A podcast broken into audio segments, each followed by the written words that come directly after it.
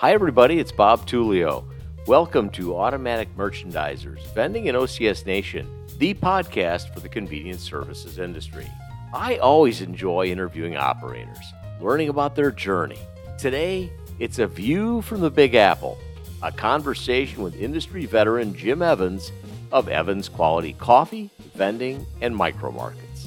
His company dates back to 1960, 64 years, founded by Ed and Mildred, his folks. Jim tells us about the societal changes that caused the operation to switch from being a big industrial mobile catering company to a vending operation. He talks about his love hate relationship with Keurig, his attraction to online sales, and how it actually turned out to be a distraction, the many challenges of operating in New York, including his recollection of how 9 11 impacted his operation, a very scary situation. He identifies valuable suppliers, his own secret sauce, and the one product he is very excited about. As a kid, Jim did not have much choice about working in the family business. Here's how his dad, now 83, suggested that he come into the office to lend a hand. Get up. We're going down to the to the you know the shop, and you're going to make sandwiches because we're feeding 2,000 people in box lunches, and this is what you're going to do, and mm-hmm. that's it. And so yeah. I always kind of worked here. And then, you know, when you start driving and you, you, you work in summer jobs and then you're working in, you know, when you come home for breaks and, and college and stuff. And then my mom and dad, when I graduated college, they took me out to lunch, actually, uh, late lunch, early dinner, whatever it was, and said, my dad looked at me and goes, Well, what are you going to do? And I said, I have no idea. he says, Well, why don't you come and work for me? And so I did. we had some coffee business, so I'm not going to say we didn't have a coffee business back then. We did because my dad had dabbled in that kind of stuff as well as had some vending business, but the primary focus back then was really industrial catering. And then we kind of got out of that and kind of followed the money. Yeah. And the money was to head toward vending itself and coffee service and that type of thing. Well, yeah, because, you know, when the mobile industrial catering business really took off, there wasn't a McDonald's and a Burger King on every corner. And transportation was hard for people who would bus in and work in a factory somewhere. And their only means of getting anything was out of a catering truck. But then when fast food really took off, transportation got easier and it made it harder being in the industrial catering business. What, what's your scope of services look like today? I mean, we're in coffee, water, bottled water, filtration, vending, micro market. So you're pretty full service at this point in time. There's not a service in that category in the pantry that we don't offer. We're running about 15 trucks out of here now. That's a good size operation. Tell me about your relationship with the other operators in the area. I know when I went out to visit you, strong relationships with David Henschel, with Judson. To me, it's a little bit unique. It's kind of old school. We you don't see that in many parts of the country, largely because of the amount of consolidation that's gone on. When we were all young, because we're all around the same age, you know, we were all fighting for position and and kind of building our businesses and trying to survive at times between financial crises and such you know, but over the years we've run into each other. We've run into each other at a show or we've run into each other in a restaurant. And at one point we just kind of said, you know, this is silly. I mean, there's a lot of business here. Let's help each other. And and it wasn't really me that did that. It was it was more kind of David and Judson that kind of almost pushed me in that way. You know, just to name two people in this area, I know more. Mm-hmm. Um, but that kind of said, hey, we you know, instead of me taking an account one week and you taking the account, let's see if we could just help each other work and grow this industry, grow the business. Mm-hmm. I'd like to think that I was helpful in some of what David got into, and and Judson was helpful in some of the things that I got into, and and David certainly was helpful to me. And and over the years, Keurig, not particularly in a great way, kind of brought us together because we felt that we needed to band together because they controlled so much of our industry at that at one time that we couldn't really have a say individually but if we did collectively I, I don't know if it made a difference but it, it, it seemed like it should make a difference so we would do things that way david and i would go up together up to Massachusetts and take the train up. We'd have a meeting with Keurig to give our two cents, and then we'd jump on the train and come back. Talk to me about your online sales. I know at one point you had a large presence online and you had some issues with Keurig, no question about it, correct? Yeah, 100 percent. So online, we from I might be off a year or two, but let's say 2003 ish to maybe 2015, we we were really killing it. And, with online sales of, of yeah, and and driven mostly by Keurig, not all, but okay. mostly by Keurig. I would say 70, 80 percent of it was.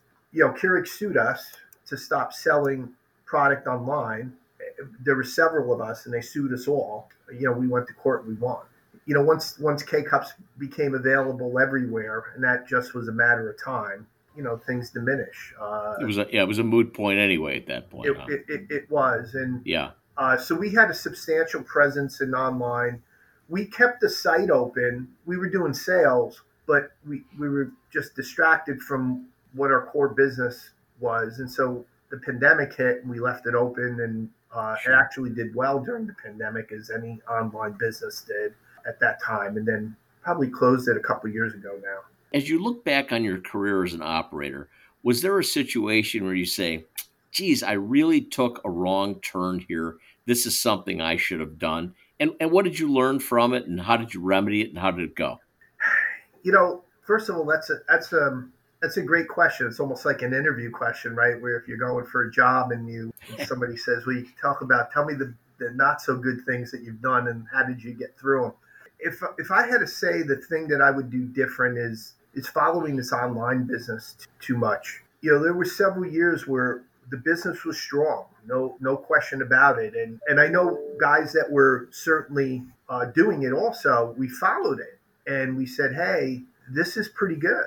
We don't have to run trucks and we don't have to fix machines. And but what it ultimately did is, as the business faded, it really had us take our eye off the ball from a B2B standpoint. And so mm-hmm. for those several years that we were really killing it and, and, making money, when the business waned, we were then left with our core business or what got us to the dance. And we had to kind of say, okay, we got to put this thing back together. If I had to do it again, not that I would forego the online business, but I wouldn't have treated the core business or the business that got us here. Yeah, I would have had more seriousness to that business than I did otherwise. What would you say is the is the greatest challenge along the way that you that you're facing right now? You know, I, mean, I've been in business a long time, and certainly we've covered a lot of challenges. I mean, we live and work in the New York metro area that has seen more than its share of challenges. You know, 9 11, uh, although it affected the country, really affected the world. Sure. It, it affected this area the most. I mean, we were we were shut down to the biggest market that we had we couldn't get in or out of the city, let alone not knowing where your employees were for um, several days, and we didn't know where our trucks were for several weeks. But the the, the challenges in business are going through these, whether it's the pandemic, 9/11, the financial crisis, and we've had a couple of those.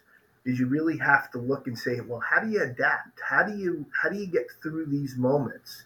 and at the same time navigate yourselves so that you are providing the next generation of service or listening to the your customers that are telling you hey do you have something like this micro market sure Being the cop. when we got into micro markets i i asked the person that was selling that was looking to sell us the kiosk i said i want three of your customers that that got out of the business and they were hesitant to give that to me. But I wanted to, but they did. And to their credit, I called these guys and I said, Well, why did you get out of the micro market business? And there was a common thread. And the common thread was is that they were treating it like a vending machine. If that's the common thread, then if we're going to get into micro markets, we can't do it that way. If we do it that way, we're going to fail. So, so we looked at it as saying we have to follow a convenience store strategy and not a vending strategy. So, which means that the fixtures have to look nice. It has to look inviting. There's got to be products there that they can't otherwise get in a box, meaning vending. So, we looked at all of that and then opened up our first micro markets, you know, quite a few years ago now, 10, 10 years ago. But, you know, it's looking at and adjusting the business. Mobile catering, catering, mobile catering, vending, coffee service with just brewmatics. Okay, well, that doesn't work anymore. Kind of just continuing to kind of go down this path of the customer's needs and trying to figure out what they are in, in advance. So it's a constant reinvention process. That's the challenge. Yeah. I mean, we sit here, I'm not going to say every day, but weekly and say, well, what is the, what do we have to do here? You know, NAMA is a great resource uh, for some of that, but not all of it. Sometimes you, you can't wait till NAMA. Sometimes you yeah. have to figure it out well before it. And it could be little things, uh, Bob. It, it, it could be just particular items that you carry you probably remember this, but FitPick was like this big oh, thing. Oh yeah, big deal. Stickers all over the place on your vending machines, and people wanted healthy items, and they and then you say, okay, well, how do you define healthy? And then you go mm-hmm. by government standards, which is not exactly the way people look at healthy. And so for us, those uh, they're fun challenges, especially when you you hit it. I mean, sometimes yeah. you yeah. sometimes listen. Sometimes you buy a BreakMate, Bob, and and right. uh, and it becomes a boat anchor. And, and yeah. you say, well, I can't, that didn't work, you know. So well, or an honor box you try. And, and for all the young guys out there, Google it. yeah, know? exactly, exactly. So, what do you love about being an operator? Oh, the people. I still have contact with not all of our clients, but but some of the key ones. The people that work here, they're they are a family. There's a purpose here. Sure. There's a purpose for me to be in this business to be part of this extended family of mine. And so I take that very seriously and I enjoy, I really enjoy that part of it. That's great. You know, I talked to Jennifer Fox, you know, Jennifer out of the Chicago area, and she yep. said, I'll tell you what, she said, all of this consolidation has been a really good thing. There's less competition than ever. I'm competing with the big boys, all the tough, strong local independents that we used to go head to head. They're gone. They're pretty much gone. Do you feel the same way at times? Yeah, I do. There's a lot less independence than there were when I started, or even several years ago.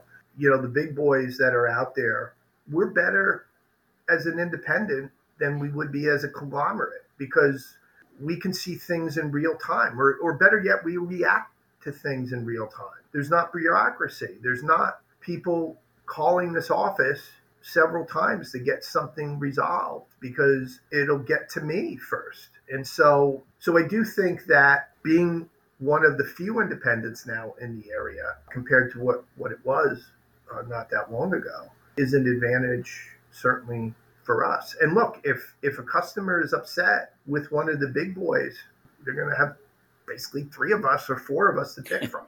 Sure, you can be number four on the search engine now, and it's pretty effective. Right, I'd have to be twenty-eight.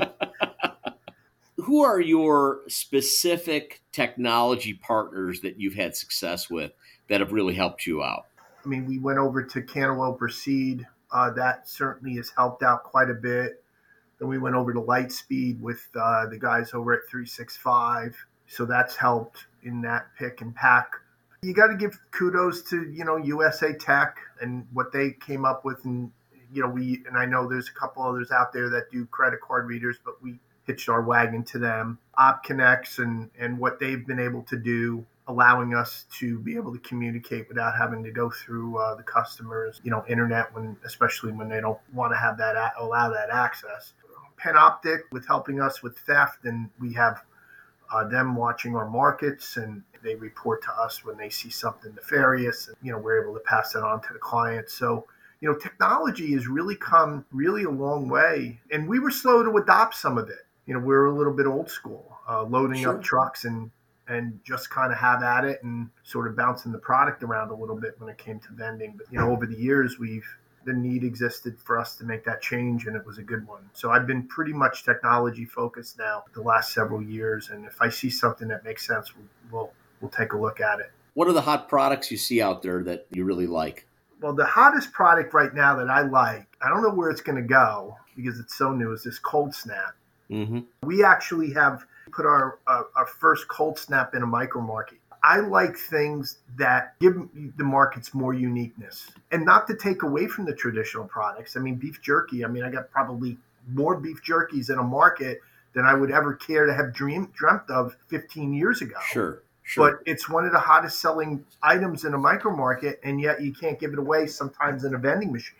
So it's, yeah. it's it's sort of weird things like that. But I, you know, when you go and you open up a micro market, you know, we have a grand opening, we go through that whole process, and the customers are very engaged with it.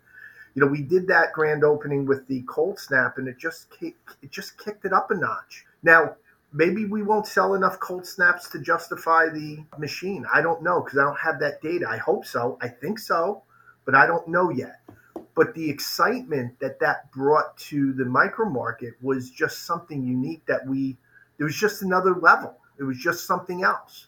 Right. You know, this is something that nobody nobody else can bring this into the office. I mean, this is something you have unique. I mean, it's it's incredible. You know, it's looking for those types of unique products or something that does something different that people haven't seen before that you know what's your what's your edge? What's your difference? Everybody sells the same candy bar. What's the difference? Well yeah it's service and it's all of that which is important but what else? What else is in your bag of tricks? And right now this is our next bag of tricks and it's the all important competitive advantage we talk about that's for yep. sure yep. what's the so what's the secret sauce at your company it goes back to the same answer you had said well what kind of makes you excited about what you do. And it, it's the people. I have people here almost as long as I've worked here that have been with us through thick and thin. And that says a lot. And the fact that they've found a home here and they're happy to be here and we're happy to have them, thrilled to have them, really just helps the client experience because now you have somebody that's vested in what they do and that just naturally flows right to the client and I'm thankful and grateful for it, and and certainly the clients are. That's great. What's your overall outlook for 2024? Yeah, we have a really positive outlook for 2024. I'm excited. I'm really excited. For, now, what's interesting is it's not all markets anymore. You know, mm-hmm. vending is kind of making a little bit of a resurgence or a second look, let's say, at times.